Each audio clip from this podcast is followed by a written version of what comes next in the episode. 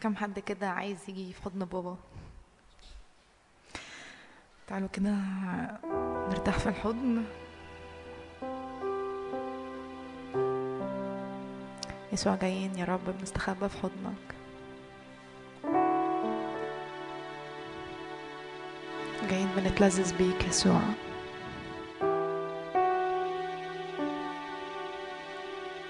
جايين جوه الحتة في مخبأ كده في الصخرة صخرة دهور يسوع.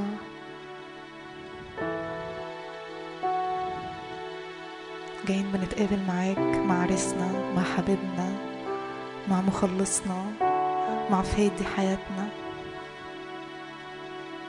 جايين بنحبك وبنسيبك تحبنا.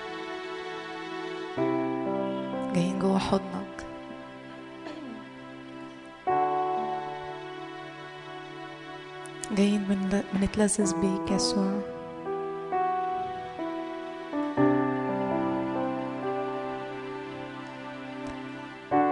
كلنا بجملتنا ليك.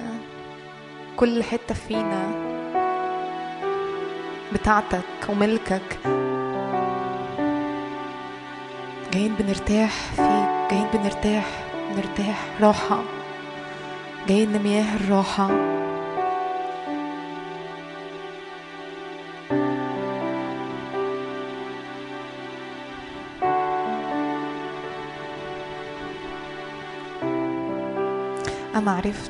لم تسمع.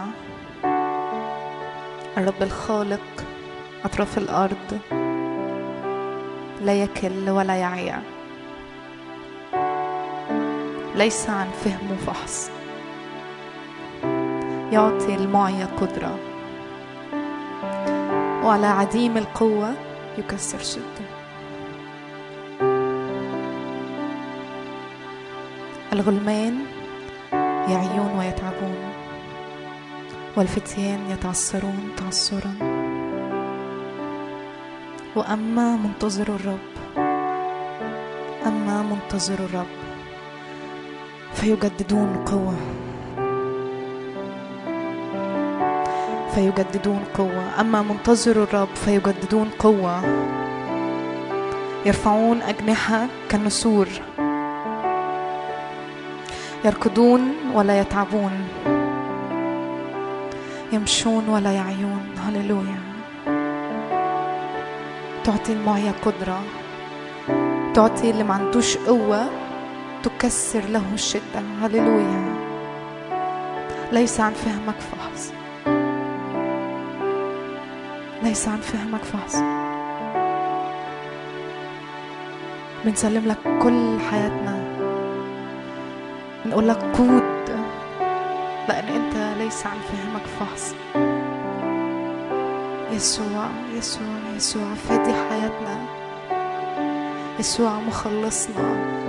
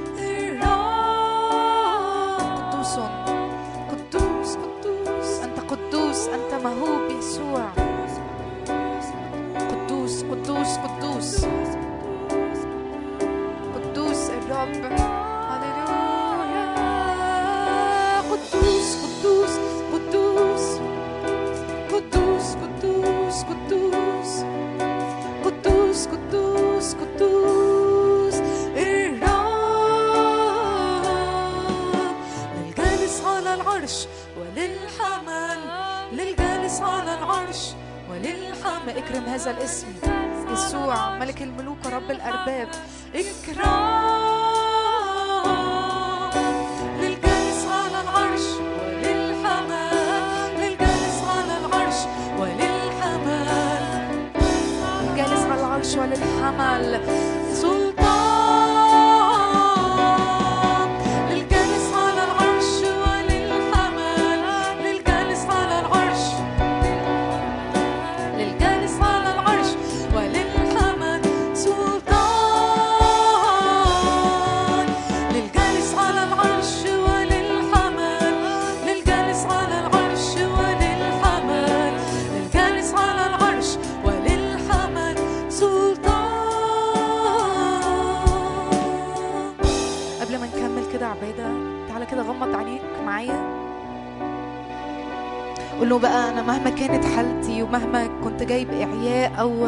بدوشة أو حاجة شاغلة تفكيري أنا هقولك أنت قدوس. هسيب كل حاجة وأقولك أنت قدوس. هكرم اسمك وأعبدك. هكرم اسمك وأغني لك وأطلع لك أحسن ما عندي لأنك إلهي. إلهي اللي ليس عن فهم وفحص لا يكل ولا يعيا. يهتم بكل أموري. فأنا مش هقول هم حاجة.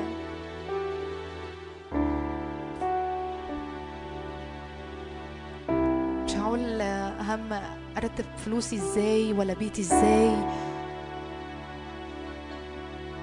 ولا ارتباط ولا أي حاجة. لأن أنت إلهي أبي أنت إلهي وصخرتي. فمش هنشغل بحاجة بقى ولا ولا هقعد أخاف. لا أخاف يوم الشر. لا أخاف يوم الشر. أنت معي. فمفيش حاجة تخوفني لأن الطبيعي إن الله معايا أبويا معايا صخر الدهور معايا يهوى أدوناي الرب السيد معايا.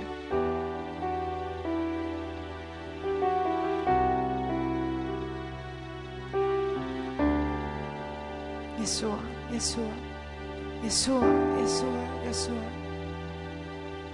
أنت كل اللي أنا عايزه أنت كل اللي أنا محتاجه. أنت اللي بدور عليه. أنت خيري لا شيء غيرك. أنت حبيبي. لما ما يكونش ليا حبيب. أنت طول الوقت حبيبي. أنت صديقي الألزق من الأخ. أنت اللي بتسمع عناتي اللي مش بطلعها في كلام. أنت اللي بتفرح لفرحي طول الوقت. وأنت اللي بتزعل لزعلي أنت اللي بتحبني وأنا في عز الخطية. وأنت برضو بتحبني وأنا منطلق وفرحان بيك. بتحبني من غير شروط. بتحبني من غير أي حاجة تطلبها مني. مش مستني حاجة مني. فأقل حاجة يسوع إن إحنا نحبك. أقل حاجة يسوع إن إحنا نعبدك. أقل حاجة إن إحنا نرفع أصواتنا وقلبي ولحمي يهتفين بالإله الحي. أقل حاجة أقدمها لك. أقل حاجة إن أنا أدوب في الحب دوت. هللويا. حبك بيدوب قلوبنا يسوع. بابا. يسوع. حبيبنا. سيدنا. صديقنا. أخونا الكبير. يسوع. محبتك حلوة يا يسوع. محبتك غنية. محبتك عميقة جدا. لو حاولنا نقيسها مش هنعرف. محبتك واسعة جدا جدا.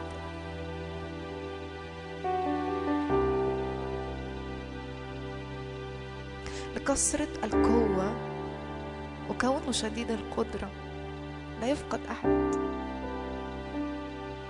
أنت اللي مثبت الكواكب أنت اللي مثبت الشمس والقمر والأرض. شديد القدرة. أنت كثير القوة. أنت الإله الجبار. ومش بس جبار لكن كثير الإحسان. لحافظ العهد والأمانة. لو الأرض والسماء وكل حاجة زالت كلمة واحدة من كلامك لا تزول. هللويا. هللويا. كلمة واحدة من كلامك لا تزول.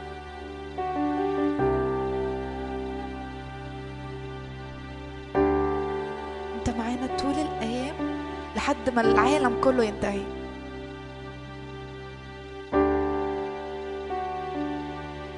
بنحبك قوي يا يسوع.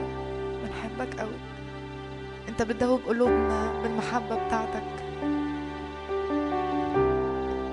انت مريح جدا يا يسوع.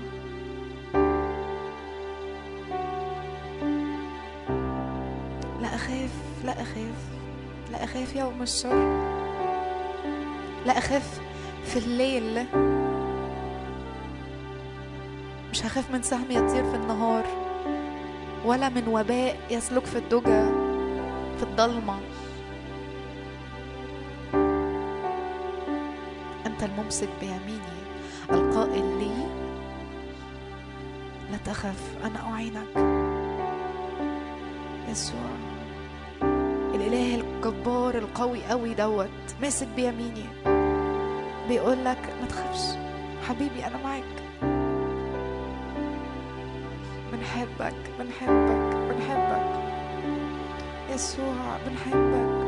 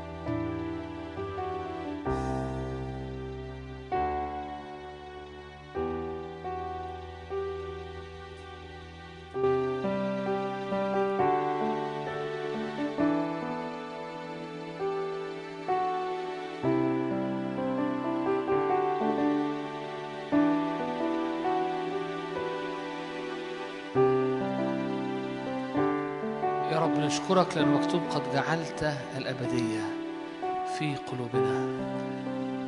يا رب نشكرك أما أنا فأتيت لتكون لهم حياة. ولتكون لهم بوفرة.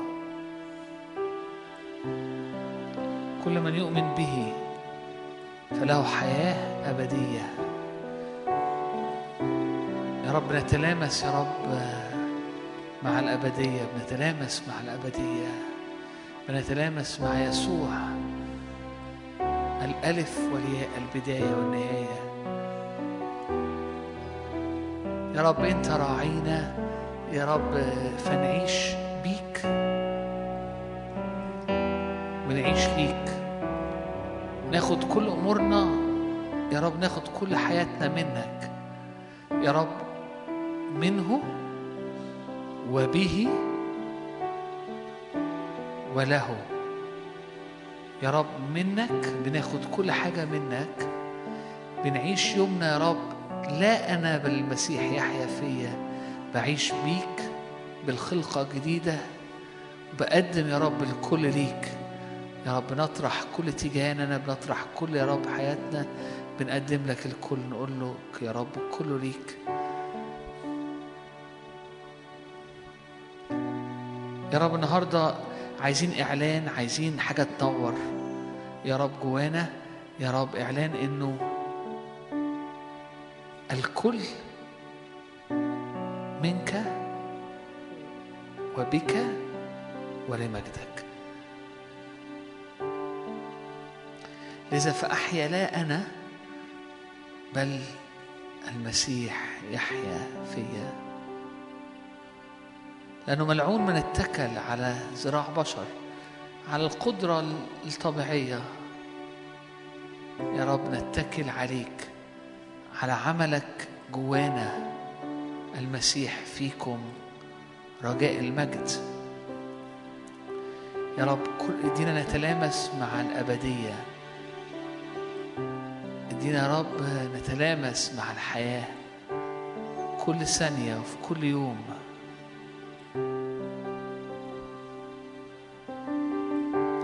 نفسي نرنم مع بعض الترنيمة اللي كنا بنقولها من شوية. أنت راعية راعية الأمين. أتكل عليك في كل حين. هتكلم النهاردة أكتر على أتكل عليك دي. بس عايزك تصليها وتقولها وبعد كده نحكي مع بعض.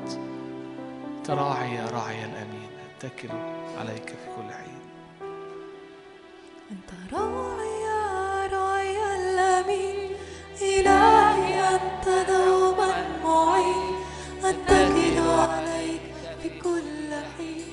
يمينك تعضدني أنت راعي راعي الأمين. إلهي أنت دوما معين أتكل عليك في كل حين. يمينك تعضدني أنت راعي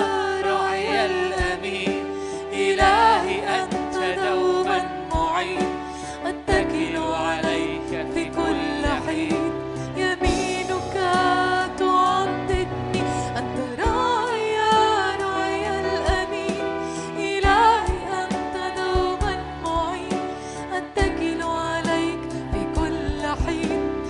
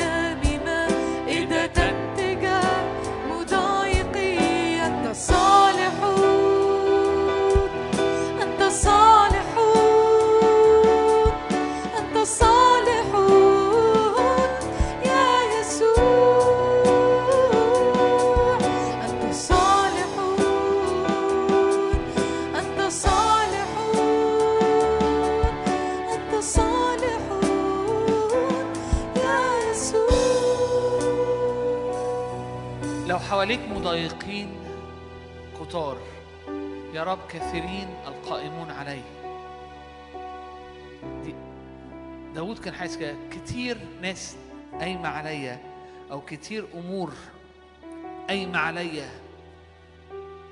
الكتاب يقول يرتب لي مائدة تجاه مضايقية. وفي أوقات زي دي في اجتماعات زي دي لما رب يقود في ترانيم معينة كتير بيجي وإحنا بنحبط وإحنا بن بيجي يتراءى في قلوبنا فيرتفع الإيمان جوانا.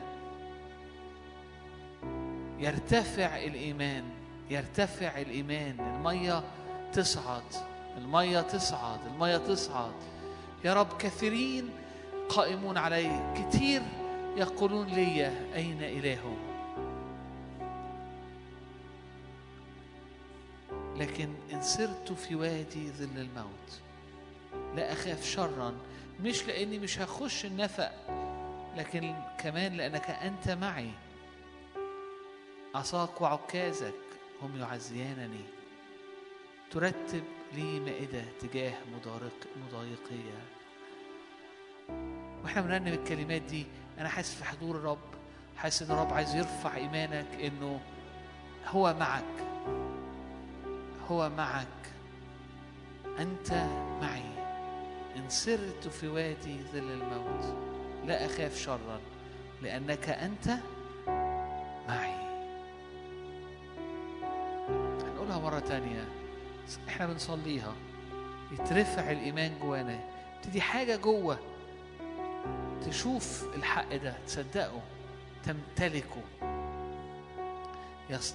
يتحول الداخل بتاعنا لأكثر إيمان أكثر صلابة. إن سرت في وادي ظل الموت. لا أخاف شرا. أنت قدامي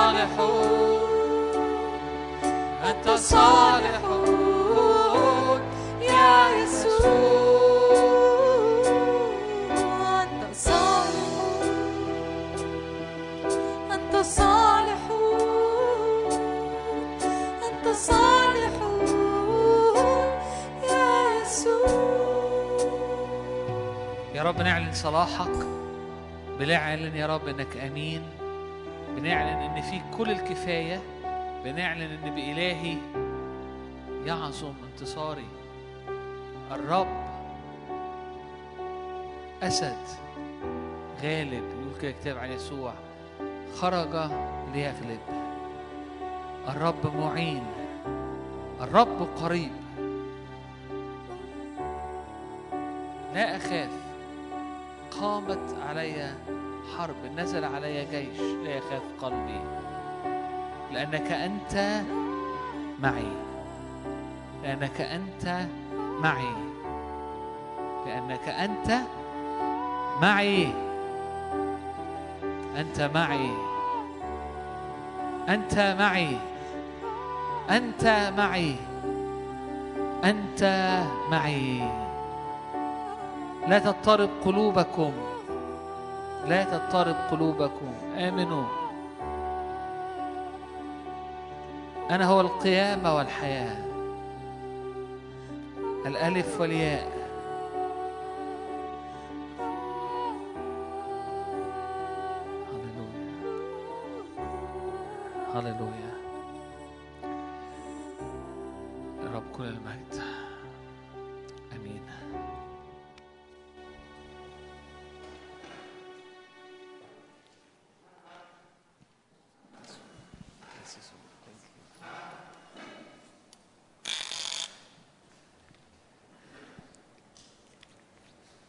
حاجة اتشغلت بيها هبتدي بيها وبعد كده نتكلم عن أي حاجة تانية أو نتكلم عن المكتبة أو هنتكلم هنقول تاني عن المؤتمر. مزمور 37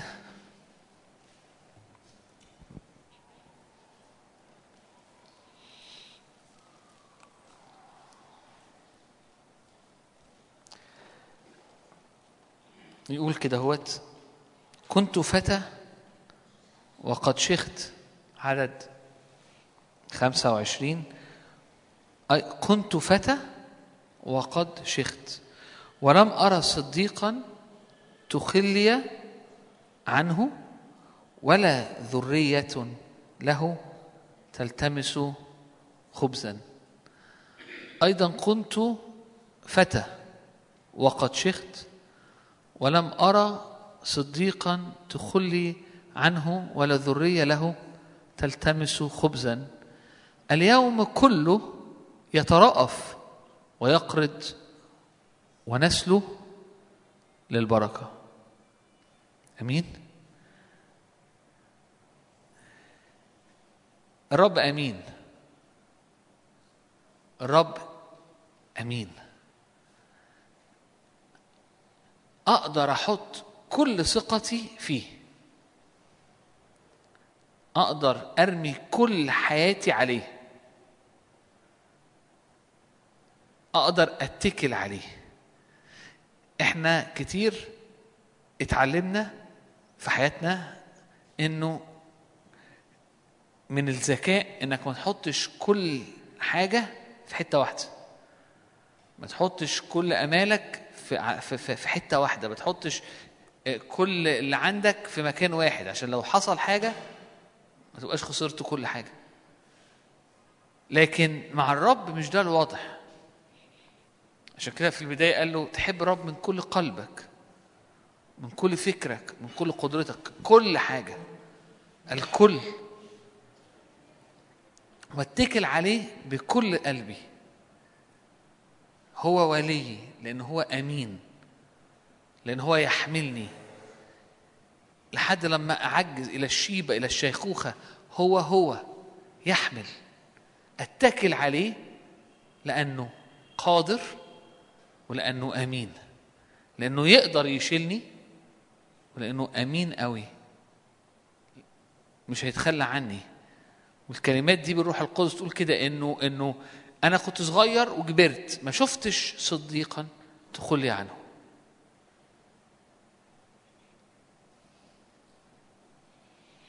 دانيال كنا بنحكي عن دانيال وإحنا جايين في السكة.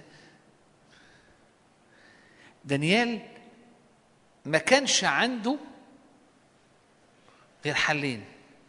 يا يتكل على الرب بالكمال بالتمام يا يشوف حاله. ما كانش في حاجة تانية. صوبيا شباب من أرضهم لبلد غريبة وغيروا أسمائهم. اللي نبوخذ نصر غير أسمائهم. وابتدى يعلمهم لغة جديدة وابتدى يشغلهم شغلانات جديدة ويعيشوا عيشة تانية خالص. اللي هينجح هيعيش وهيوصل. وبقية الناس هيتداس عليها. شباب. وشباب جايين من حتة مش حلوة. يعني إيه حتة مش حلوة؟ يعني مفيش مستقبل. هم سرقوهم خدوهم سابوهم. حصل سبي. فما مش هيشوفوا أهلهم تاني. مش هيشوفوا ناسهم تاني. مفيش حاجة اسمها خلاص بقى أور- أورشليم والبيت اللي اتربوا فيه والدنيا اللي عاشوها والأصحاب والقرايب خلاص.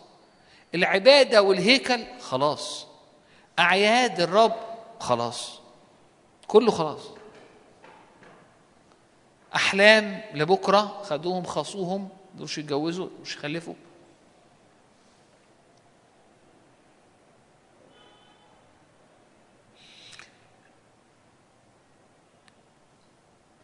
دانيال والفتية أصحابه عاشوا متكلين على الرب من اللحظة دي بالتمام.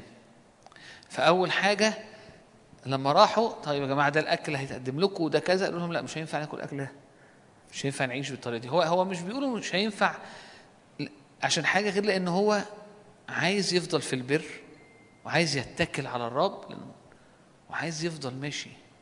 فهو بي... إيه اللي حصل؟ اكلوا اكل تعبان. لأنه هناك ما كانش فيه حاجات ينفع تتقدم غير حاجات تعبانة. بحسب اللي هم ينفع ياكلوه. ما كانوش بيذبحوا لهم يذبحوا الحاجة بالطريقة الصح يذبحوها بالطريقة الصح بحسب الشريعة. ما كانوش ما كانوش ما كانوش. ففي الآخر كانوا بياخدوا شوية نباتات بياكلوا شوية بقول حاجات حاجات ولا حاجة. وإحدى الحاجات اللي كانت في الاختبار إنه الجسم يكبر ويبقى شكله ناضر فينفع يبقى فده احدى إحدى التس إحدى ال- الامتحانات المفروض يعدوها. قد إيه جسمهم كبر قد إيه جسمهم قوي قد إيه يدوم أحسن أكل. إيه اللي حصل؟ هم اتكلوا على الرب. حاجة مش طبيعية. إيه اللي حصل في النهاية؟ نجحوا. معجزة. كانوا أندر من أي حد تاني. هنا اتكل عليك يا رب. ما فيش في حاجة في ظهرهم يقدروا لو لو طلعوا لأ لو لو ما كانش دي لو ما كانش حصلت المعجزة دي ما لهمش مستقبل. العيشة كلها واحد غريب في أرض غريبة. كل معتقداتها ضد معتقداته وهم الاسياد وهو السيد هم الأسياد وهو مسبي ففي أوقات يوصلوا إن حد إن الفتية الثلاثه يبقوا على باب أتون نار. ويخشوا الأتون. ولكن الرب يكون معاهم في الأتون.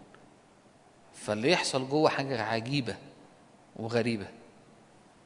يمشوا مع الابن. يعني تمشوا مع ابن الله قبل ما يتجسد. تمشوا معاه في النار. اختبار غير عادي. بس في تبعية. في تبعية في اتكال والرب حاضر. الرب ينفع اتكل عليه. مش بس أخرجهم من أتول النار لكن أخرجهم باختبار غير عادي وبمجد غير عادي.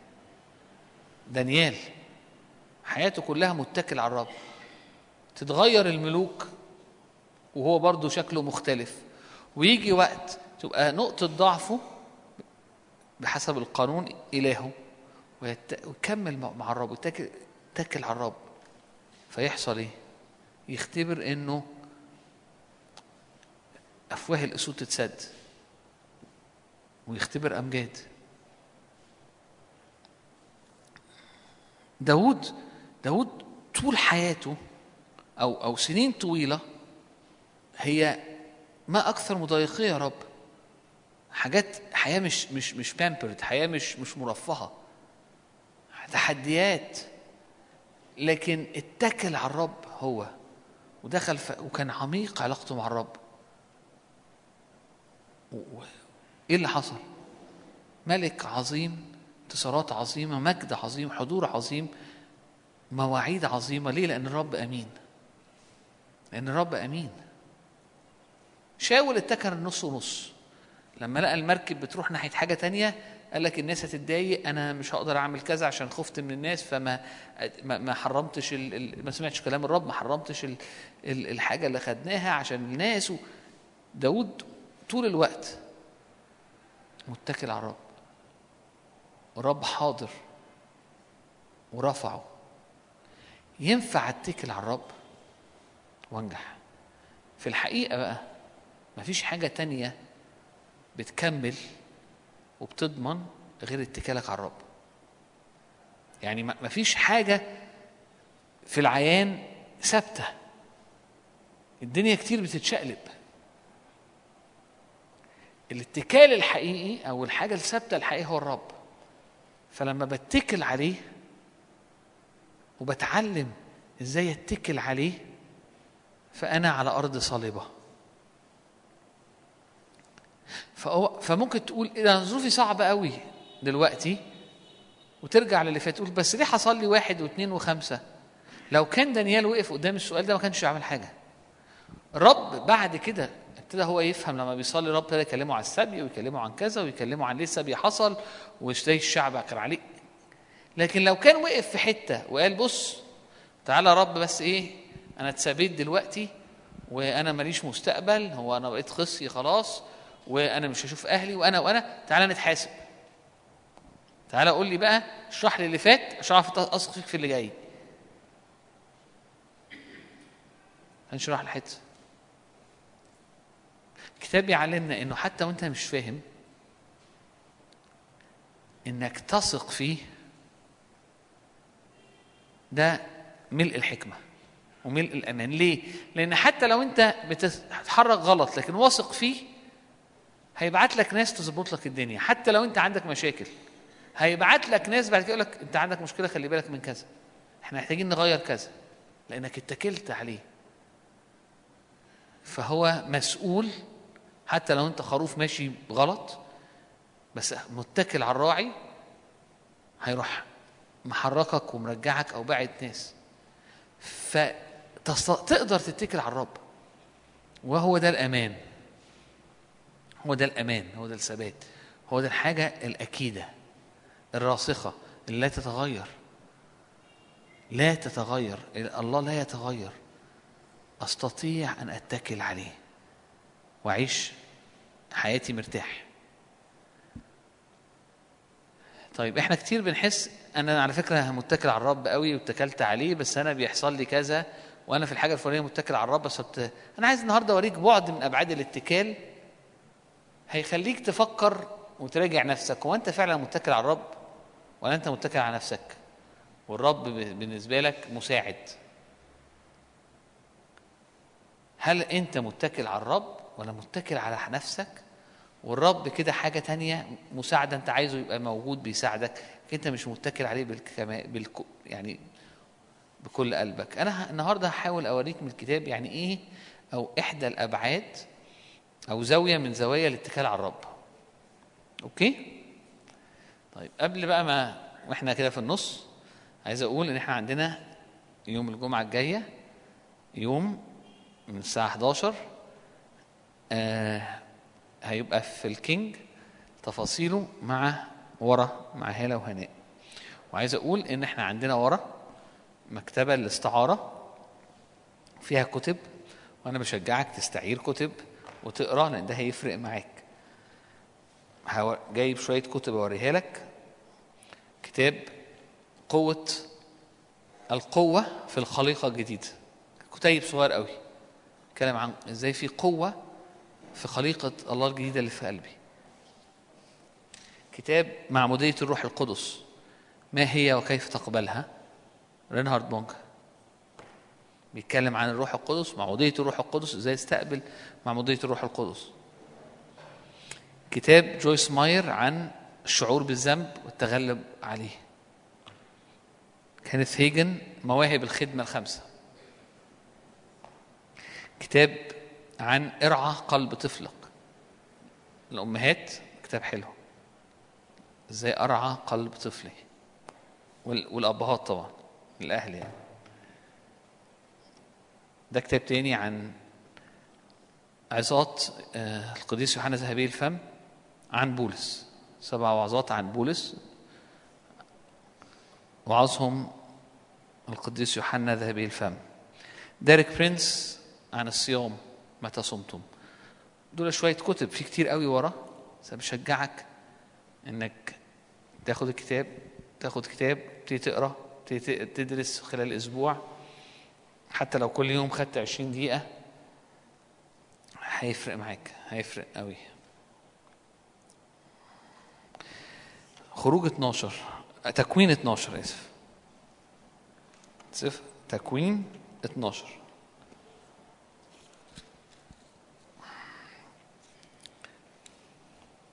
تكوين 12 إصحاح واحد.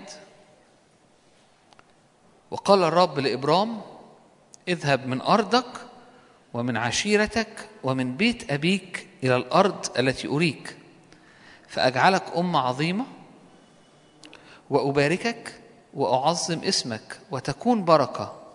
وأبارك مباركيك ولاعنك ألعنه وتتبارك فيك جميع قبائل الأرض.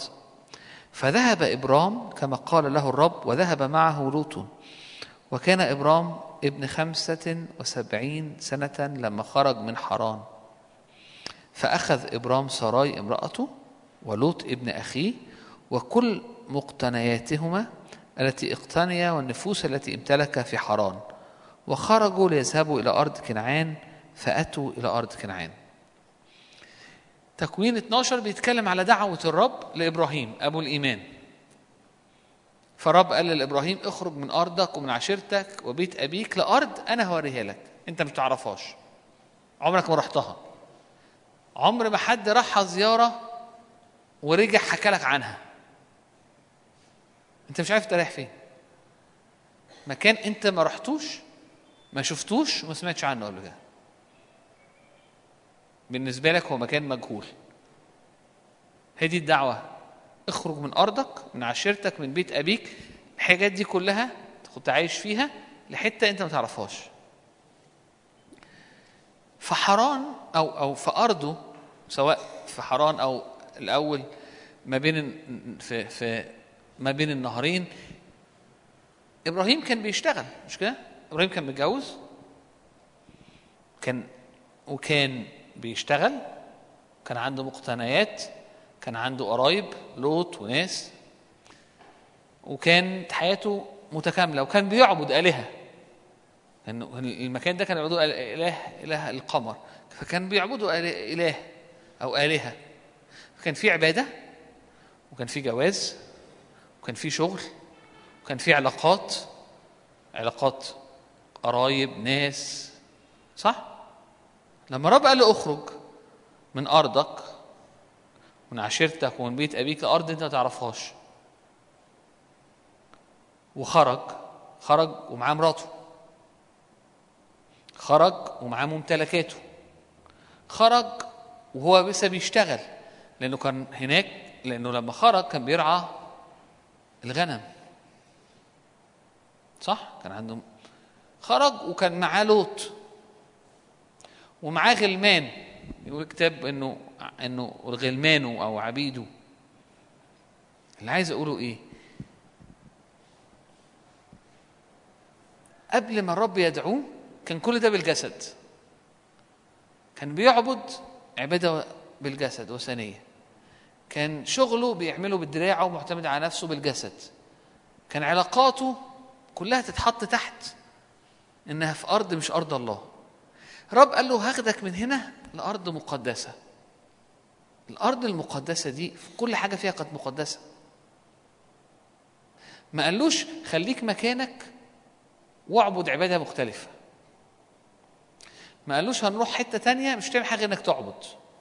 لا هي أرض جديدة أرض موعد أرض بركة بس فيها بيعمل نفس الحاجة. فيها فيها هو متجوز فيها هو بيشتغل فيها هو عنده علاقات مع ناس فيها هو بيعبد. بس في الحياة متكاملة كل الحياة اتنقلت من عبودية إلى أو من حياة في العهد الجديد بلغة حياة الجسد إلى حياة الروح. من أرض العبودية أو أرض فيها بعيد عن الرب لأرض تانية فيها الرب. وكل حاجة فيها مقدسة وروحية. يعني عايز تقول إيه يا شادي؟ عايز أوريك النهارده في النص ساعة الجاية إن كل حاجة في حياتنا هي روحية. كل حاجة في حياتنا هي مقدسة. ببساطة أفهم ده أول حاجة أفهم فيها ده إزاي؟ أو أفهمها منين؟ إنه إبراهيم قبل الإيمان كان في أرض بيشتغل ومتجوز وبيعبد وعنده علاقات وكل ده كان في الظلمة. وبعدين الرب قال له اخرج من أرضك ومن عشيرتك ومن بيت أبيك لأرض تانية. أنا هوريها لك أنت ما تعرفهاش. الأرض دي ما كانتش أرض هو هيقعد فيها يعبد بس فهي أرض مكان فيه عبادة. فبقى الحاجة الروحية هي إن الشخص بيعبد. لا دي أرض فيها عبادة فيها إعلانات أرض فيها شغل كمل فيها يشتغل. أرض عنده خيام فيها وقاعد و... عنده غلمان مشغلها. كان عنده كمية كبيرة من الناس تشتغل تحتيه وتشتغل معاه وعايشين مع بعض. كأنهم قبيلة كأنهم عيلة كأنهم بيت كبير قوي. فيها علاقات علاقات مع الناس اللي حواليه. مع أبي مالك ومع كذا ومع كذا ومع الدنيا هنا ومع لوط. في دنيا. زمان كان كل ده غير مقدس. كان كل ده في الظلمة. دعوة الله إنه يخرج بكل ده للنور. لو كانت العبادة بس هي الروحية كان قال له خليك في نفس الأرض وكل شوية هخرجك لحتة تعبد فيها وترجع تاني. لأن كده كده كل حاجة تانية مش روحية كل حاجة تانية مش مقدسة. أو كان قال له بص أنا هاخدك حتة تانية بس مش هتعمل فيها حاجة خالص. هتقعد كده في حتة تقعد تعبد بس. لأن أنا عايزك في حتة روحية. الدعوة بتاعت إبراهيم كان إنه يخرج بكل دنيته من الظلمة ويروح بكل دنيته يبقى تحت النور. فعبادته تبقى بالروح جوازه يبقى بالروح ومقدس شغله يبقى بالروح ومقدس علاقاته تبقى بالروح ومقدسة علاقاته مع جيرانه عيشته واللي بيعمله كل يوم يبقى بالروح. كل حاجة تبقى بالروح كل حاجة تبقى مقدسة. كتير إحنا بنشوف إنه ال- الاجتماع مقدس الترانيم مقدسة لكن شغلي ده بتاعي. أو شغلي ده حاجة مش مقدسة دي حاجة في العالم بس رب يساعدني فيها. لا هي مش كده. اخرج من أرضك ومن عشيرتك ومن بيت أبيك هوديك حتة تانية.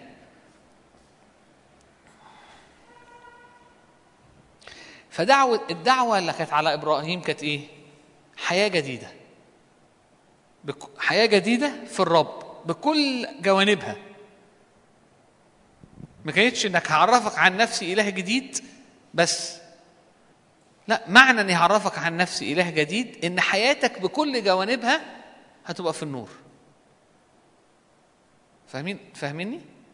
ف فما فيش حاجة اسمها أصل دي مش روحية. أصل الموضوع ده مش مقدس. أصل موضوع العلاقات ده مع أو الصداقة مش مقدسة. أصل الشغل ده مش درجة تانية ما فيش.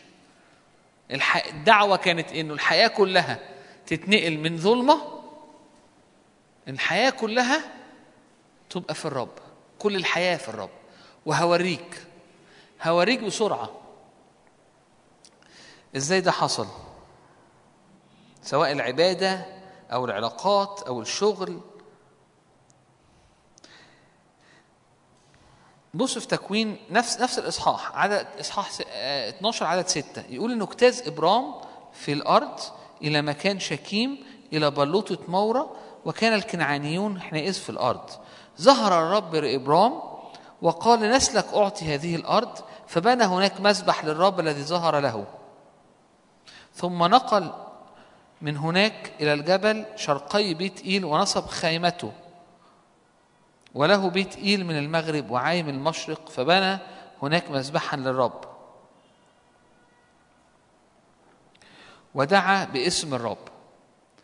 إيه الآيات دي بتتكلم عن إيه؟ بتتكلم عن عبادة مش كده؟ الأول كان بيعبد القمر وهو هناك. عرف الرب. أول حاجة يقولها الكتاب إنه إيه؟ أول حاجة بقت مقدسة العبادة. إنه بيعبد بيقدم للرب بنى مذبح للرب وبيعبد الرب والرب بيعلن له عن اسم جديد وهو بيدعو باسم الجديد الاسم الرب أو بإعلانات الرب. فهنا أول نقطة اللي كلنا متفقين عليها. انه إنه في الدعوة فيها إنه أنا بعبد الرب. وإنه بعبده بالروح. وإني عبادتي وتسبيحي وكده دي حاجة روحية. حد بيختلف على كده؟ الحتة دي كلنا بنتفق عليها. إنه آه أنا في الاجتماع ده حاجة روحية. أنا وأنا بصلي دي حاجة روحية. أنا وأنا بعبد الرب دي دي أمور روحية. فعلا هو ابتدى بكده إنه إنه من العبودية أو من أرض فيها عبودية أو من أرض فيها ظلام رب قال له اطلع أول حاجة إيه اللي حصلت؟ ابتدى يعبد الرب ابتدى يبني مسبح للرب ابتدى يدعو باسم الرب. فأول نقطة في الدعوة إنه الجزء الروحي اللي إحنا بنسميه روحي أو جزء العبادة مش هسميه روحي الحقيقة. هو مش هو كله روحي. جزء العبادة. إنه بيعبد الرب يدعو باسم الرب رب يكلمه. حلو؟ بص بقى في عدد عشرة. يقول لك حصل جوع في الأرض. فانحدر إبرام إلى مصر ليتغرب هناك لأن الجوع في الأرض كان شديد. طب هو راجل مش بس لازم ياكل لكن معاه ناس كتير قوي لازم تاكل؟ في بيته مراته والناس اللي معاه والغلمان وعنده كمية قطيع أو كمية لأنه راعي عنده كمية غنم وكمية قطيع كتير جدا. فلو في مجاعة يعني مفيش أكل للغنم بتاعه فهيبقى في مشكلة. دي مشكلة إيه؟ دي مشكلة في الشغل. دي مشكلة في الفلوس. مش عارف أنت شفتها كده قبل كده ولا لأ؟ دي مشكلة في الفلوس. هو راجل بيشتغل بيأكل الغنم ومعاه ناس. فجأة ما بقاش فيه أكل للغنم بتاعه. أكل للناس اللي شغالة عنده. فالغنم هيموت وهو ثروته هتروح وهي هي هي هي مشكلة في الفلوس مشكلة في الشغل. فعمل إيه هو؟ راح قرر ينحدر يقول لك كده أهو. فانحدر إبرام إلى مصر يتغرب لأن الجوع في الأرض كان شديدا. وبعد كده القصة معروفة قال لساراي أنت قولي على نفسك إنك أختي عشان أتبارك بسببك. يقول الكتاب كده إنه إنه هو في مصر بقى بسبب إنه خد مشكلة في الشغل. حلها بدماغه. هو طول عمره كان عايش بدماغه. حلها بدماغه عادي. فيها حاجة غلط. فيها حاجة غلط. بالنسبة لناس كتيرة ممكن هنا تقول آه بس وإحنا قاعدين وأنا قاعد مع ناس كتيرة بيبقى حاسس إيه؟ آه أنا عندي المشكلة الفلانية في الشغل. أو المشكلة الفلانيه في الشغل جوزي بفكر نعمل كذا كذا كذا. صح. فبقول له ما أعرفش صح ولا لأ. لو هي من الرب الحركة دي تبقى صح. لو هي بدماغك تبقى غلط. هو انحدر لمصر نزل لمصر. دي حاجة غلط؟ لأ لأن كان في نيل وكان في أكل للغنم بتاعه فكان هياخد الغنم ويروح مصر لحد لما المجاعة تخلص ويرجع. غلط. ولا صح؟ بالطبيعي بالدماغ آه okay. إيه اللي حصل؟ حصلت له مشكلة في مصر. فرعون. وخد سارة أو سراي في الوقت ده كان اسمها. الرب ما جاش قال له إيه؟ لا بص أنا ماليش دعوة. دي حاجة في الشغل. والشغل حاجة مش روحية مش بتاعتي. ما حصلش كده. يقول لك الكتاب إيه؟ عدد 17 فضرب الرب فرعون وبيته ضربات عظيمة بسبب سراي امرأة إبرام.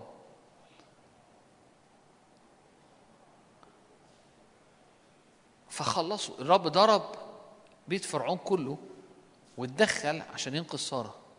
ليه؟ لأنه مشكلة الشغل بالنسبة للرب مهمة. الشغل مقدس. مش مفروض إن إبراهيم يتحرك من غير ما يرجع للرب. آه عشان هو وأنت كمان. حياتك اليومية في الشغل بتاعتك أنت والرب. فلو أنت عامل حسابك إن الشغل ده بتاعك بس بتصلي عشان ربنا يباركك في الشغل فأنت مش متكل على الرب. أنت متكل على نفسك بس عايز الرب يساعدك. فممكن تلاقي نفسك في أوقات اتخزيت لأنك ماشي بدراعك. الشغل بالنسبة لإبراهيم كان المرعى اللي بيرعى ترعى فيه الغنم. الشغل حصل فيه مشكلة خد قرارات. إيه اللي حصل؟ حصل مشاكل بسبب القرارات دي.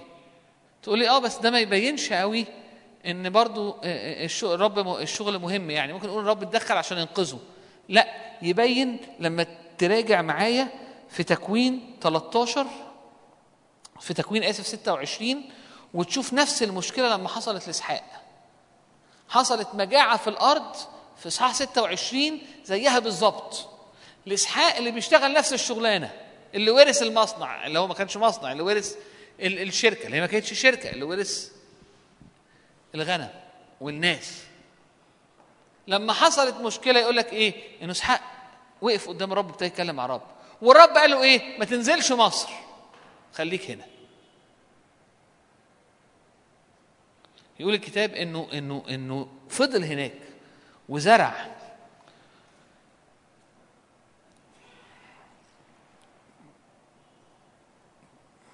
تكوين 26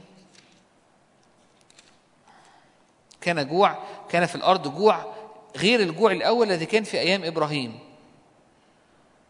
فذهب إسحاق إلى أبي مالك وظهر الرب له وقال له ما تنزلش مصر اسكن في الأرض التي أقول لك. تغرب في هذه الأرض أكون معك.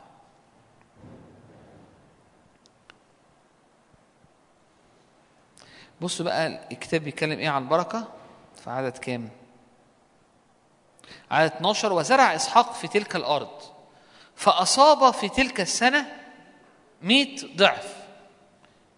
يعني المفروض يطل مثلا هو هنا كان بيزرع. وغالبا إبراهيم كان بيزرع برضه يعني عشان يعني إبراهيم كان بيزرع وكان عنده غنم فغالبا إبراهيم كان بيزرع يعني لازم عشان غنمه تبقى في أرضه والغنم بيرعى في أرضه.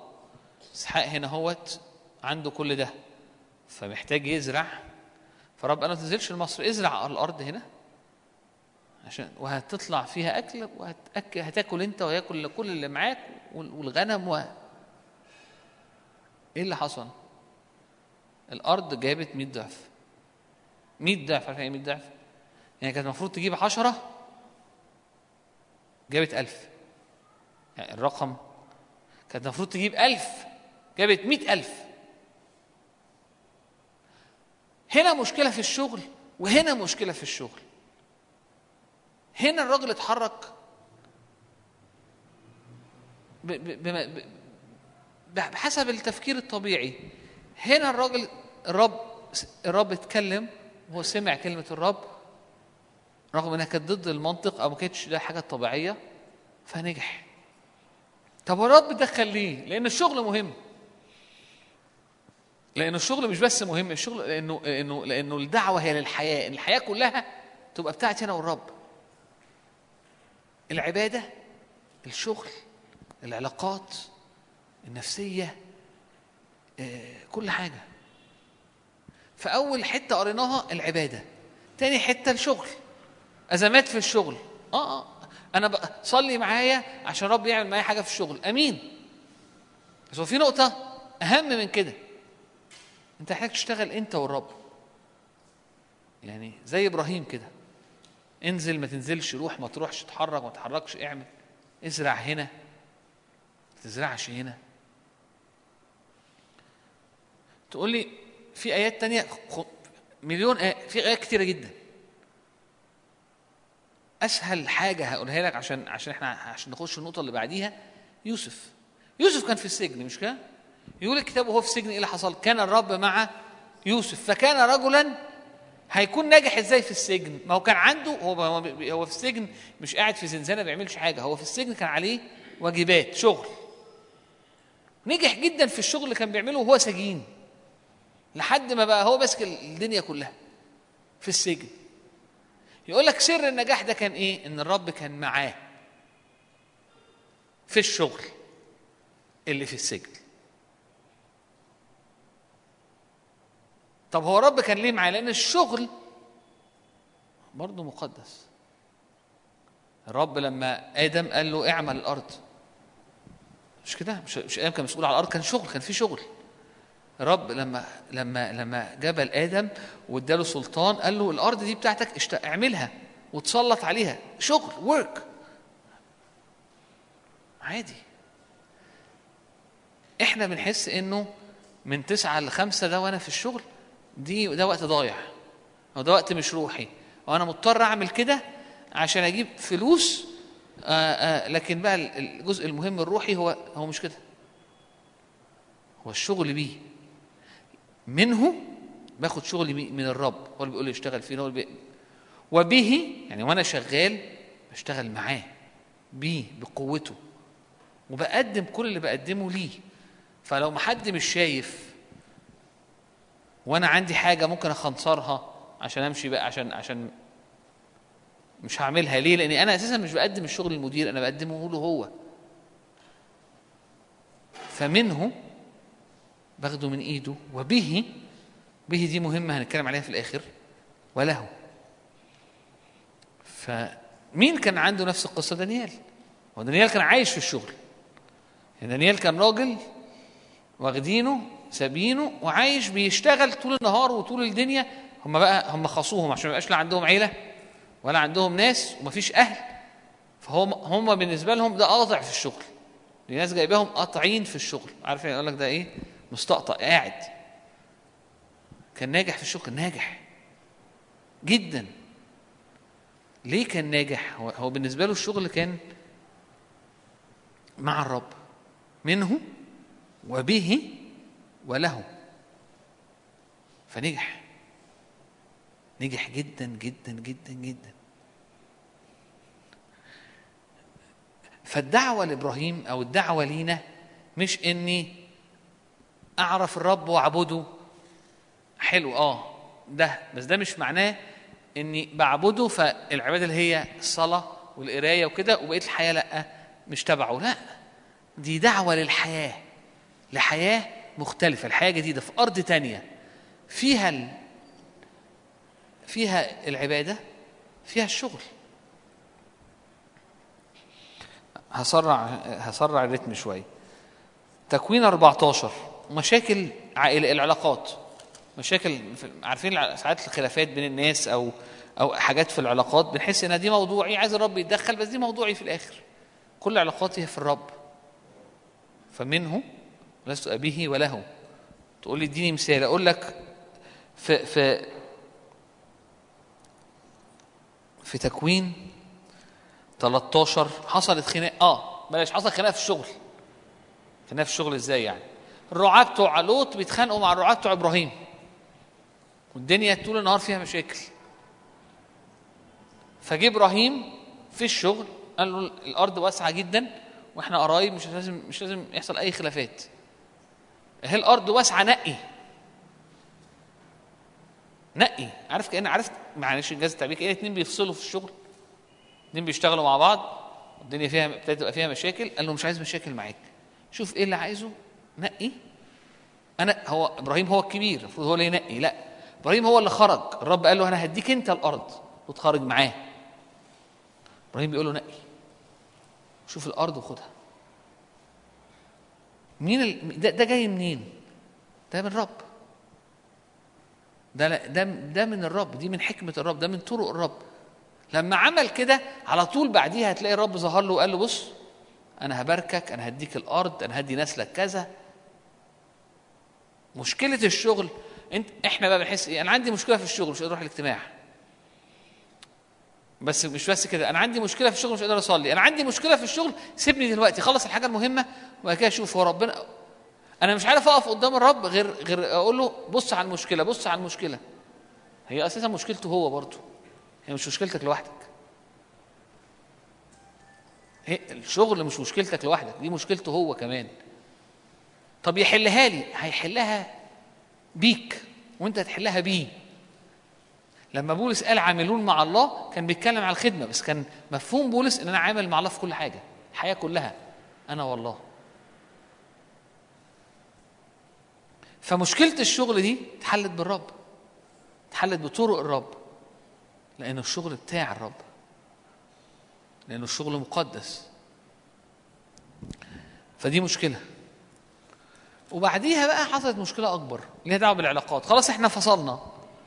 ولوط غلط وراح عاش في سدوم وعمورة وس- والبلد كلها راحت في, في مش عارف في, في- حتة وحشة. راحوا خدوها وسابوها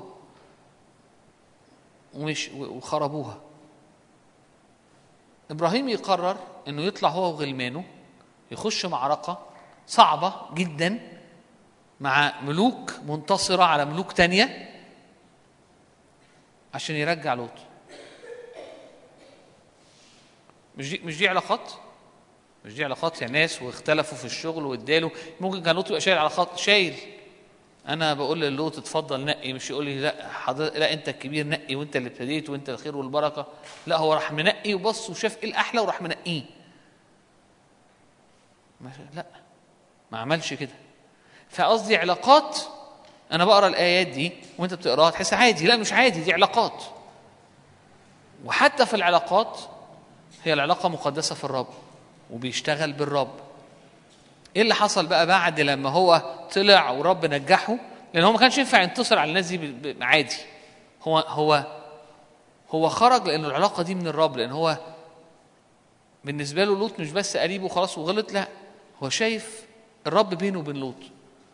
وراح بالرب عشان كان انتصر انتصار معجزي.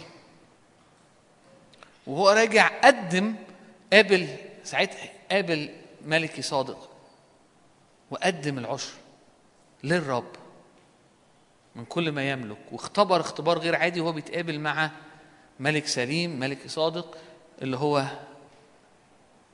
كتاب ظل المسيح. اختبار غير عادي. بس الاختبار ده جاي من قبليها من إن هو في علاقاته علاقاته مقدسة في الرب شايف الرب في العلاقات. مش بيتحرك بدماغه هو بيتحرك مع الرب. وهو بيتحرك مع الرب مش بيتحرك بإيده بس في قدرة الرب اللي, اللي بتعمل. فاختبر حاجة غير عادية.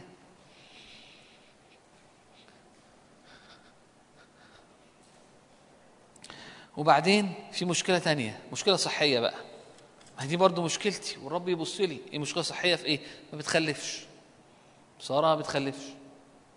فقرر يعمل إيه؟ ما هي مشكلته. فسارة تقول له بقول لك إيه؟ في حل. ما رجعش للرب بقى. في الوقت ده كان حاسس إن دي مشكلتي فأنا هعملها. فحلها هو وسارة. وجاب إسماعيل وابتدت المشاكل. وبعد سنين أنا ممكن أقرأ بس أنا حاسس إن أنا طولت فعايزه يعني بعد سنين ظهر الرب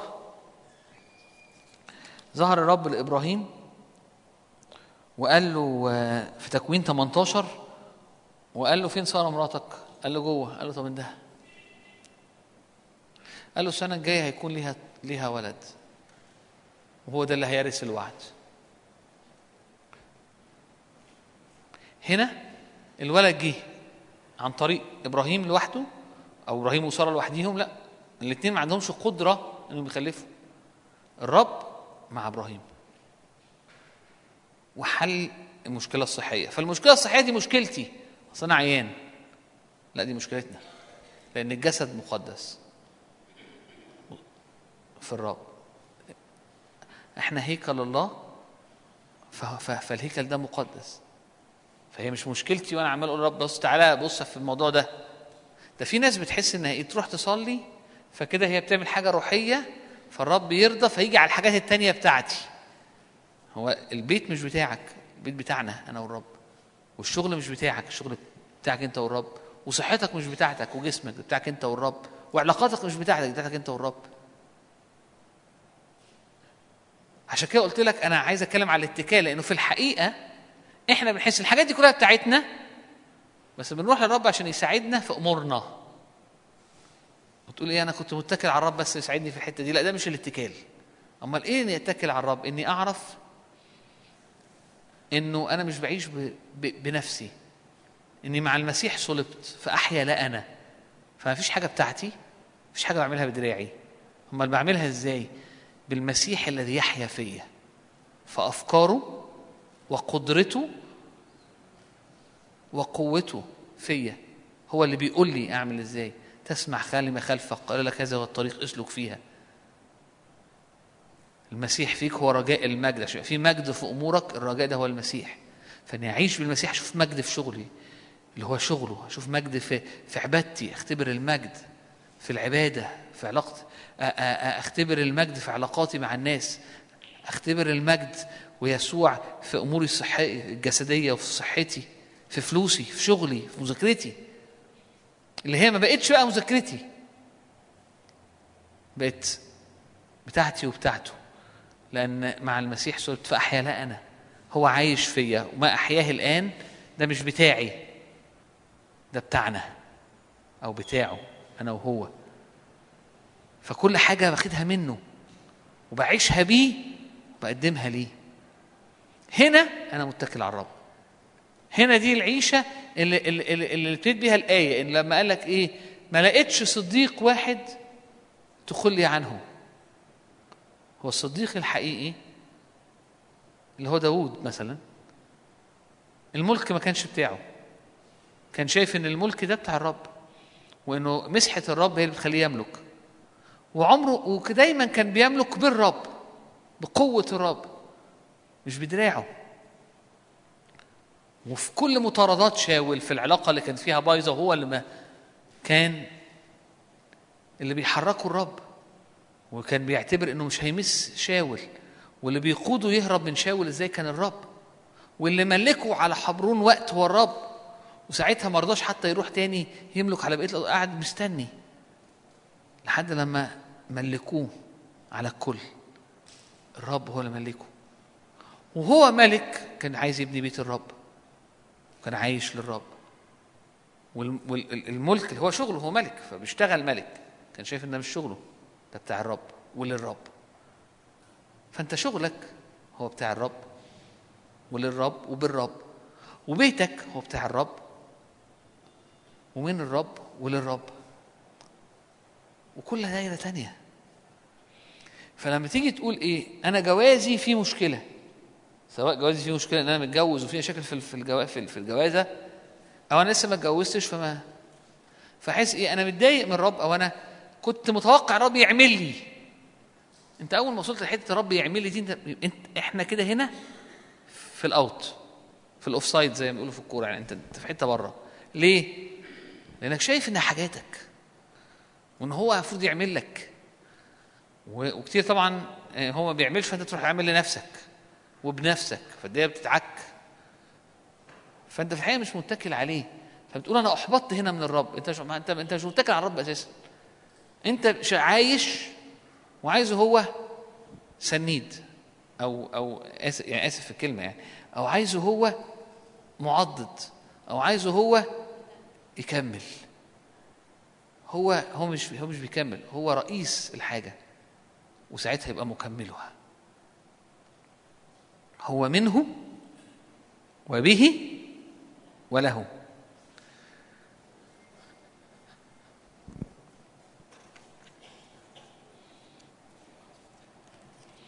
مشاكل في البيت آه. إيه المشكلة التانية؟ إسحاق أو إسماعيل وإسحاق بيتخانقوا.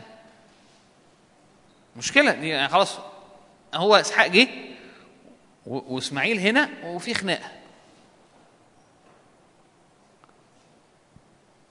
هو مشاعره وأفكاره إنه العبوا صحاب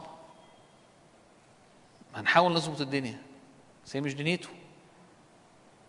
الرب قال له اطلق إسماعيل. قال له يا رب ليت إسماعيل. خلي إسماعيل طب يعيش قدامك. طب إسماعيل طب اطلق إسماعيل لأنه هو ما ينفعش يعني يورث مع ابن الحرة مع ابن الجارية ما ينفعش يورثوا مع بعض. ابن الجارية مش هينفع يورث معاه ه- قال له هطلقه ورغم إنها غلطة هباركه هباركه رغم إنها غلطتك بس هباركه. بس برضه مش دي البلان إنه يورث فهو مش هيملك وهيورث مع إسحاق. فهنا مشكلة تانية في العيلة لكن لأنها لأن الدنيا أنا واخدها منه عيلتي وبي ولي فساعتها إبراهيم سأل الرب وسمع الرب وأطاع الرب وقدم للرب. مش إن الرب هنا بيلوي دراع إبراهيم لا هي هي العيلة كلها هي هي هي هي العيلة كلها بتاعة الرب. ليه؟ لأنه زي ما ابتدينا الدعوة ما هو إنه يخرج من أرضه ومن بيته ومن عشيرته فهو خرج كإبراهيم كزوج كحد بيشتغل كحد عنده علاقات. كحد عنده أملاك كل الحاجات دي هي في إبراهيم كل الحاجات دي خرجت معاه من ظلمة لنور. حتى العبادة من ظلمة لنور. فبقى الكل مقدس وبقى الكل في النور وبقى الكل بتاع الرب. إيه اللي كنت عايز أقوله؟ أنا خلصت.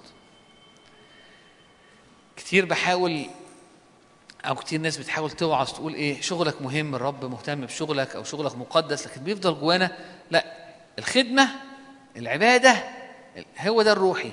الحاجات التانية بتاعتي. حاولت النهارده من حياة إبراهيم إني أوريك إن الدعوة ليه جبت إبراهيم؟ لأن هو أبو الإيمان ولأن هو الدعوة. لما دعي رمز لدعوتنا إنه يخرج خرج بكل حاجة. خرج من عبادة لإله غلط لعبادة تانية بنى مذبح ودعي باسم الرب في حتة دي. دي حلوة قوي اللي انت اللي إحنا كلنا ان أنت تؤمن بيها برضه. لكن كمان خرج باللي عنده وفضل بيشتغل هناك. ودي كانت جديدة. كانتش مقدسة هنا بقت مقدسة هنا. وخرج بجوازة كانت الأول بتاعته بتاعت إبرام. بقت بتاعت إبراهيم والرب. عشان كده الرب يتدخل فيها. وعشان كده الرب عمل فيها معجزات عشان كده كانت خرج بعلاقات آه وناس وغلمان آه بس كانوا عاديين. بس خرج بيهم بقوا ساعتها ناس مش عادية. فقدروا إن هم يروحوا يحاربوا الملوك وينتصروا. و و و و. لأنهم تحولوا من حاجة عادية لحاجة مقدسة. حاجة بتاعت واحد اسمه إبرام في أرض مش عارف إيه لكن هو خرج. فبقت روحية وبقت بتاعته هو الرب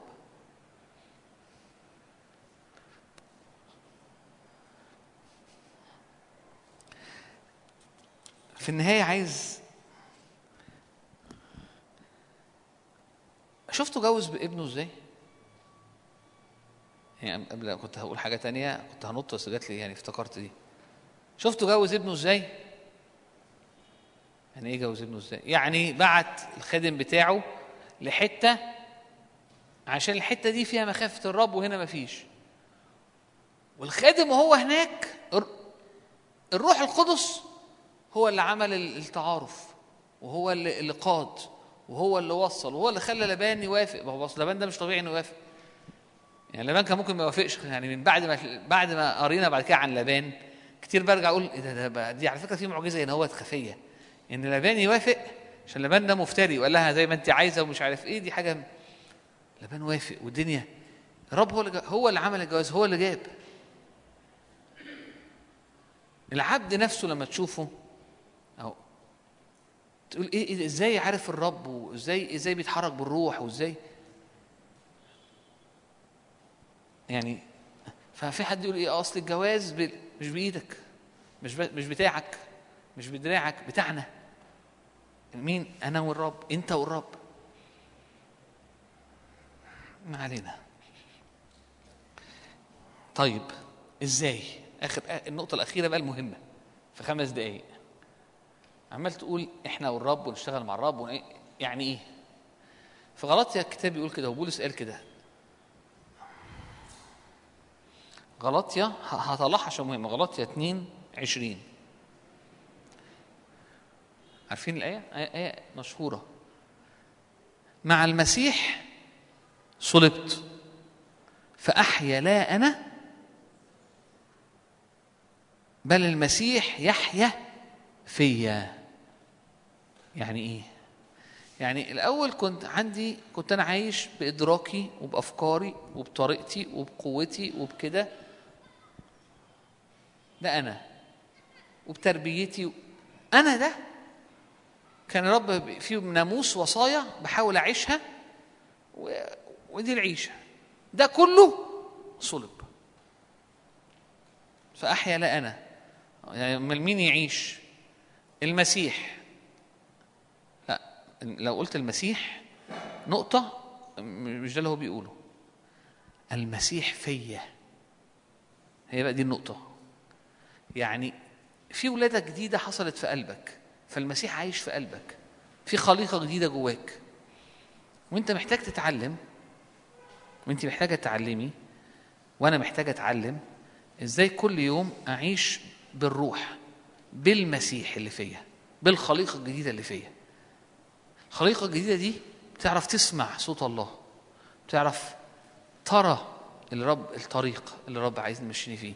هي في تواصل مع الله. هي قدرتها وبنزينها وغذاها مش أرضي لكن سماوي. منه كل يوم في من سماوي على روحي بقعد معاه في نعمة نازلة على على على على قلبي على الخليقة الجديدة بتنميها وتكبرها. وتدي حكمة وتحط عليها قدرات و و و. فأنت في اللحظة اللي عرفت فيها الرب ولدت من فوق. بتحتاج ساعتها تتعلم إزاي تعيش كل يوم في كل دايرة بالروح بالخليقة الجديدة. اللي هنا بيقولها بالمسيح اللي فيك. مع المسيح صلبت فأحيا لا أنا أنا مت. طب مين يحيا؟ المسيح فيا.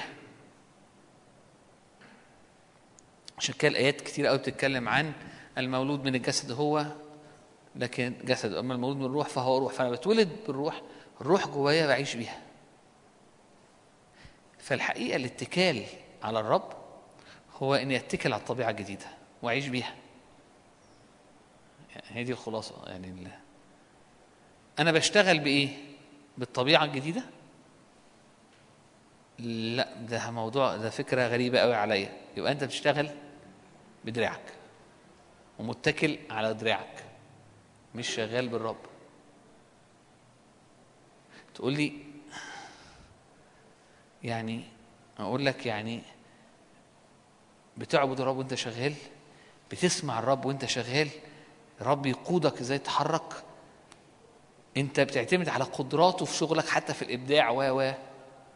تقول لي فين ده؟ أقول لك يا أخي الراجل الحرفي اللي كان بيعمل خيمة يقول إن هو روح الرب كان عليه فكان بارع في شغله بصلائيل فكان في حرفته كان شاطر لأن روح الرب كان عليه.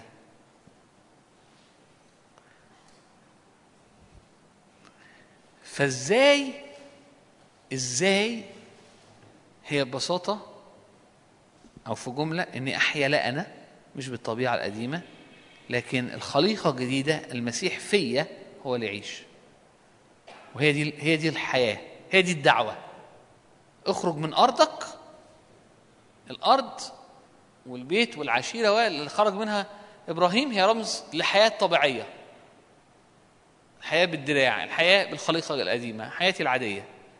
بت- مع المسيح بأصلب بتولد من فوق فبروح أرض جديدة أرض الموعد. مين قال كده؟ يسوع قال كده. قال ان أو أو سوري الكتاب بيقول كده بيقول انه إنه الراحة هي المسيح. إيه الراحة دي؟ هي أرض الراحة هي أرض الموعد. أرض الموعد الراحة هي المسيح. فبدل ما بعيش بالطريقة الطبيعية الناس كلها بتعيش بيها وبفكر لوحدي وبعمل لوحدي أنا أنا مت فأحيا لا أنا لكن الطبيعة الجديدة تحيا فيا. أنا مش عايش في حران أنا مش عايش في أرض ما بين النهرين أنا عايش في كنعان. أرض الرب هو اللي بيرعاها. يعني إيه الرب هو اللي بيرعاها؟ يعني الغذاء بتاعها مش بالطبيعي. القدره بتاعتها مش بالطبيعي نازلة من فوق. ال- الأرض دي ما بتاخدش ما بتبصش على تحت عشان تسقيها لكن مطر السماء هو اللي بي بيسقيها هو اللي بيكبرها. إيه مطر السماء؟ نعم الرب اللي نازله على روحك هي اللي بتكبرك. هنا العيشة بتختلف. ببقى عايش منه وبه وله. وهنا الحياة بتبقى مقدسة. وهنا وده معنى الاتكال الحقيقي على الرب. أنا مش متكل على نفسي أنا متكل على الطبيعة الجديدة. فبيصرف الرب حياتي. عشان كده بولس بيقول إيه؟ المسيح حياتنا. حياتنا مستترة فيه. إحنا مش عايشين. هو اللي عايش. فأحيا لا أنا بل المسيح يحيا فيا. مش اللي هو طب عيش يا رب هو هيعيش فيك. يستخدم جسمك يستخدم دماغك يستخدم فيك. فأنت في كل لحظة أنت في المسيح فيك رجاء المجد. في كل دايرة المسيح فيك رجاء المجد. فمشكلتك بقى مع جوز بنتك المسيح فيك رجاء المجد. ومشكلة البيت المسيح فيك رجاء المجد. وعندي مشكلة في الشغل المسيح فيك رجاء المجد. مش إن أنا بقى كسلان بس عايز الرب يباركني. هو المسيح فيك رجاء المجد هتلاقيه بيقول لك إيه؟ اصحى بدري. هديك القدرة إنك تصحى بدري. انزل الحتة الفلانية. اغفر هنا. هنغفر مش قادر أغفر. هديك القوة. اقف قدامي. هتقف قدام الرب تصلي للشخص عشان تغفر. فأنت عايش في دي- دي- ديناميكيه تانية خالص. غير الناس التانية العالم عايشاها. فتبقى أنت مخلوق مختلف. خليقة جديدة. مخلوق جديد. طيب ليه الوعظة دي؟ مش عشان إيه؟ ليه الوعظة دي؟ لأنه لو أنا مش فاهم ده هفضل عايش شحات. شحات يعني معيش فلوس؟ لا معيش حاجة. مش معيش فلوس. يعني إيه معيش حاجة؟ يعني باجي الاجتماع أو بخش أصلي حاسس إن أنا إيه؟ بستعطي. ما عنديش وبقول له هات عشان أطلع عشان أطلع بس أظبط دنيتي. وهي مش كده.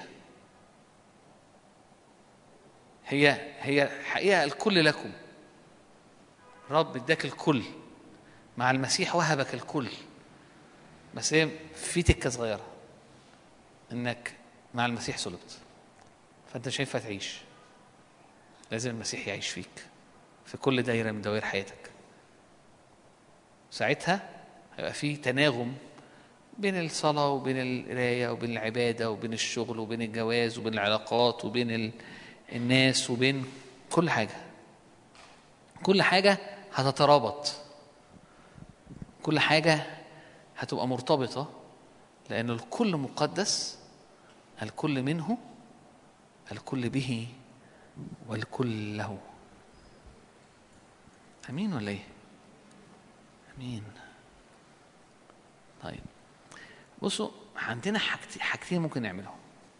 ممكن نعمل اجتماع نصلي ونبتدي نحاول نشجع نفسنا وننسى اللي اتقال. وممكن نيجي نسكب نفسنا قدام الرب ونقول له يا رب عايزين نتكل عليك عايزين نتعلم نحيا. أنا طول عمري عايش بدراعي حتى وأنا ما بتنجحش بس برضو عايش بدراعي. أنا عايز أتعلم أتكل عليك. أنا عايز أتعلم أحيا بالروح. أنا عايز أخش مدرسة المسيح. لأعرف كيف أحيا. ممكن يكون اللي جواك الخليقة جواك طفل. فلازم يتعلم بيحبي يتعلم إزاي يمشي يتعلم إزاي يسمع يتعلم إزاي يرى وينمو. مفيش مشكلة. الحاجة المهمة إنه جواك. ومادام جواك يبقى خلاص. يبقى أنت في حتة حلوة. آمين؟ آمين.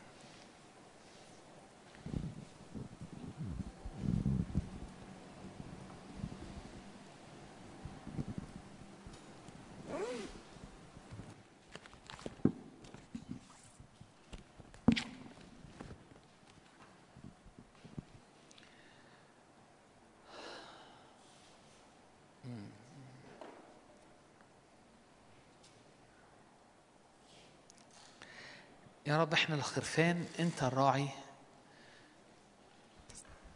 انت اللي بتقود انت اللي بتحرك انت اللي بتشبع كل دايرة من دواهي حياتنا. يا رب نتكل عليك مش على الجسد لأنه مكتوب ملعون من اتكل على ذراع بشر. البشر ده ممكن يكون انت. يعني في يعني ملعون لو أنا متكل على إيدي وعلى قدراتي وعلى اللي عندي وعلى اللي عارفه. ليه؟ مش عشان ربنا مش عشان رب معاقبني لكن لأنه أنا دراعي مش هيوصلني. ال- اللي ضد كتير ودراعي مش هيقدر عليهم. فالحل كان إن الرب يجي ويقول لك كده عندي حل. المسيح فيك رجاء المجد. رجاء المجد في علاقاتك رجاء المجد في شغلك رجاء المجد في كل حاجة بس هي ما بقتش علاقاتك ما بقتش شغلك ما بقاش جوازك ما بقاش عبادتك. الكل منه لكن له وبه. يا رب نديك الكل يا رب. عايزين يا رب حياتنا يا رب تبقى بالله بالله عايشة بالله مصنوعة. به نحيا ونتحرك ونوجد. يا رب نديك الكل. يا رب بصلي لكل حد هنا النهاردة. فعلا بصلي لكل حد النهاردة يا رب. بصلي الناس اللي مش معانا بس هتسمع الاجتماع. بصلي في اسم يسوع. إن يا رب تنور جوانا الحق. أنا خرجت بكل ما ليا من حران وكل ما ليا بقى مقدس في كنعان. مع المسيح صلبت فأحيا لا أنا المسيح يحيا فيا في كل دايرة من الدواير كلها مقدسة كلها تتعمل بالرب كلها يبقى فيها مجد.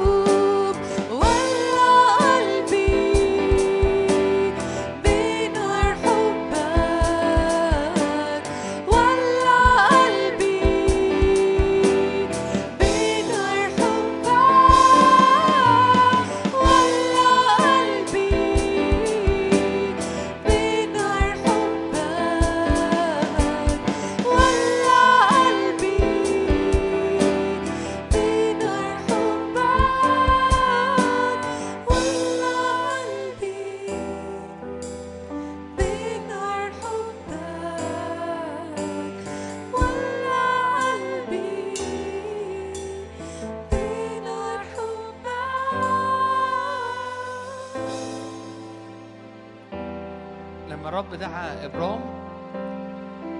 قال له هتروح حتة مش عارفها. أرض لم لا تعرفها. أنا ما أعرفش إزاي ممكن تقول كده أنا ما أعرفش إزاي أعيش في الدوائر دي كلها بالروح. وده هي دي هي دي بقى المسيرة مع الرب.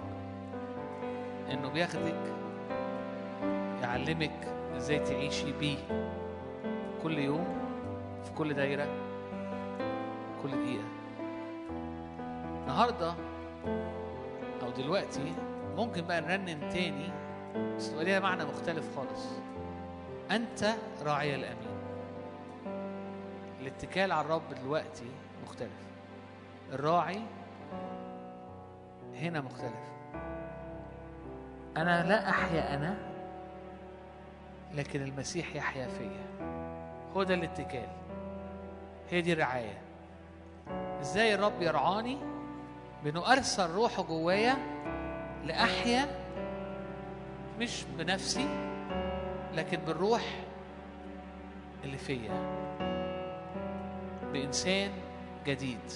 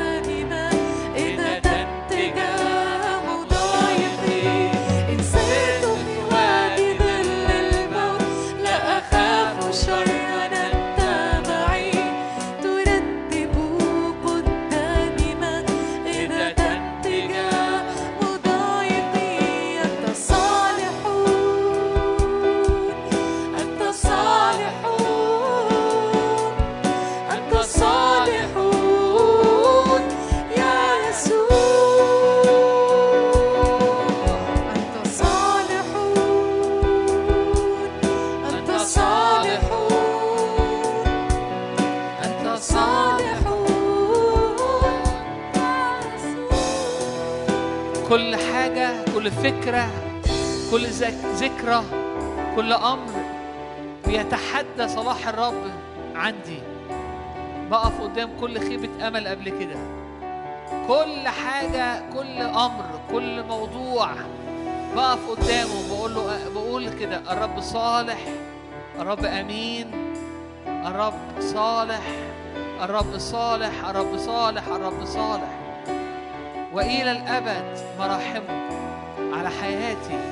هو راعية وهو أمين. لا ينكر نفسه أتكل عليه هو معين. لا أخاف. كل حاجة في حياتي كل فكرة اتزرعت. تقول للرب ساعات ما بلاقيهوش ساعات ما بيبقاش صالح. ساعات بيختفي. ما أقدرش أتكل عليه. بقف قدام كل فكرة وكل اختبار زي ده. زي ما دانيال كان ممكن يشوف في السبي حاجة شبه كده. زي ما يوسف كان ممكن يشوف في السجن حاجة شبه كده. زي ما يوسف كان ممكن يشوف في بيع اخواته ليه حاجة زي كده. لأن كل واحد فيهم كان أمين للرب وكان واثق في الرب وكان بيتكل على الرب لأنه كان عارف إن الرب صالح إن الرب أمين إن الرب إلى الأبد. رحمته أتكل عليك يا رب. لأنك صالح صالح صالح يا رب. وإلى الأبد رحمتك. أنت صالح يا رب. ضد كل كذب العدو أنت صالح يا رب. أمام كل يا رب أمور وأكاذيب أنت صالح يا رب. أنت صالح للكل لكل شيء في حياتي.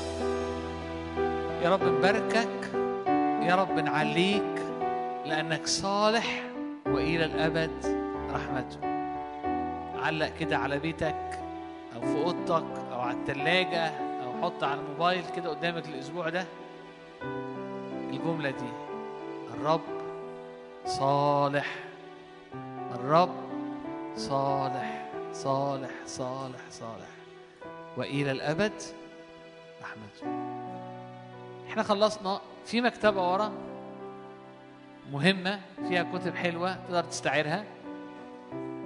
يوم الجمعة الجاية عندنا يوم هيبقى يوم حلو. هنقضي يوم مع بعض في كينج.